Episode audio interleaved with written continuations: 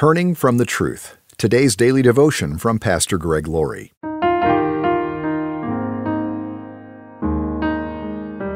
Our scripture reading today is from Ephesians chapter 4 verse 18.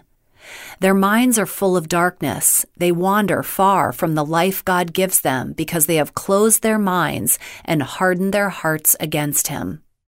Moses had made a mess of things. He was a Hebrew who was raised in the house of Pharaoh, groomed to become the next leader of Egypt. Yet Moses was concerned for his fellow Hebrews and the plight they faced.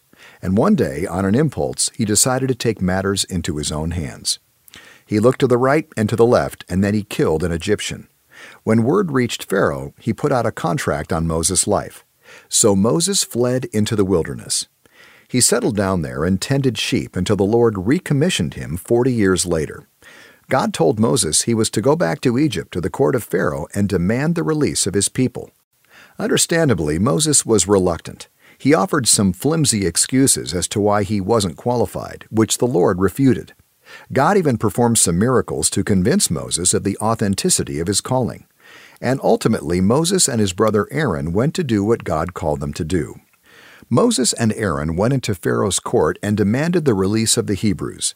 They probably were hoping he would say, No problem. God has been speaking to me about that. God bless you. But that isn't quite how it went. Pharaoh basically said, Are you kidding? There's no way that's going to happen.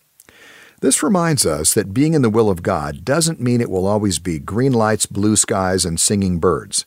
Sometimes we think that if God wants us to do something, it will be an easy thing to do. It will happen, but it will be in His timing, and the devil will oppose us. We also find an important statement in Exodus chapter 7. God said to Moses and Aaron, But I will make Pharaoh's heart stubborn, so I can multiply my miraculous signs and wonders in the land of Egypt.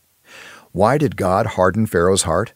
Some would think that Pharaoh had nothing to say about this, that he was simply a chess piece on the board of life. But that isn't true. Pharaoh had a choice in the matter. He hardened his heart, and the Lord confirmed the decision he had already made.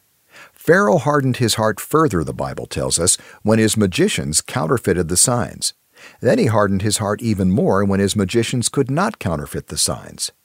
The Lord had given Pharaoh more than enough evidence to convince him that the gods of Egypt were false and the God of Israel was the true and living God. He was giving Pharaoh the opportunity to cooperate, but Pharaoh would have none of it. This reminds us that to turn from the truth is to become more thoroughly entrenched in darkness.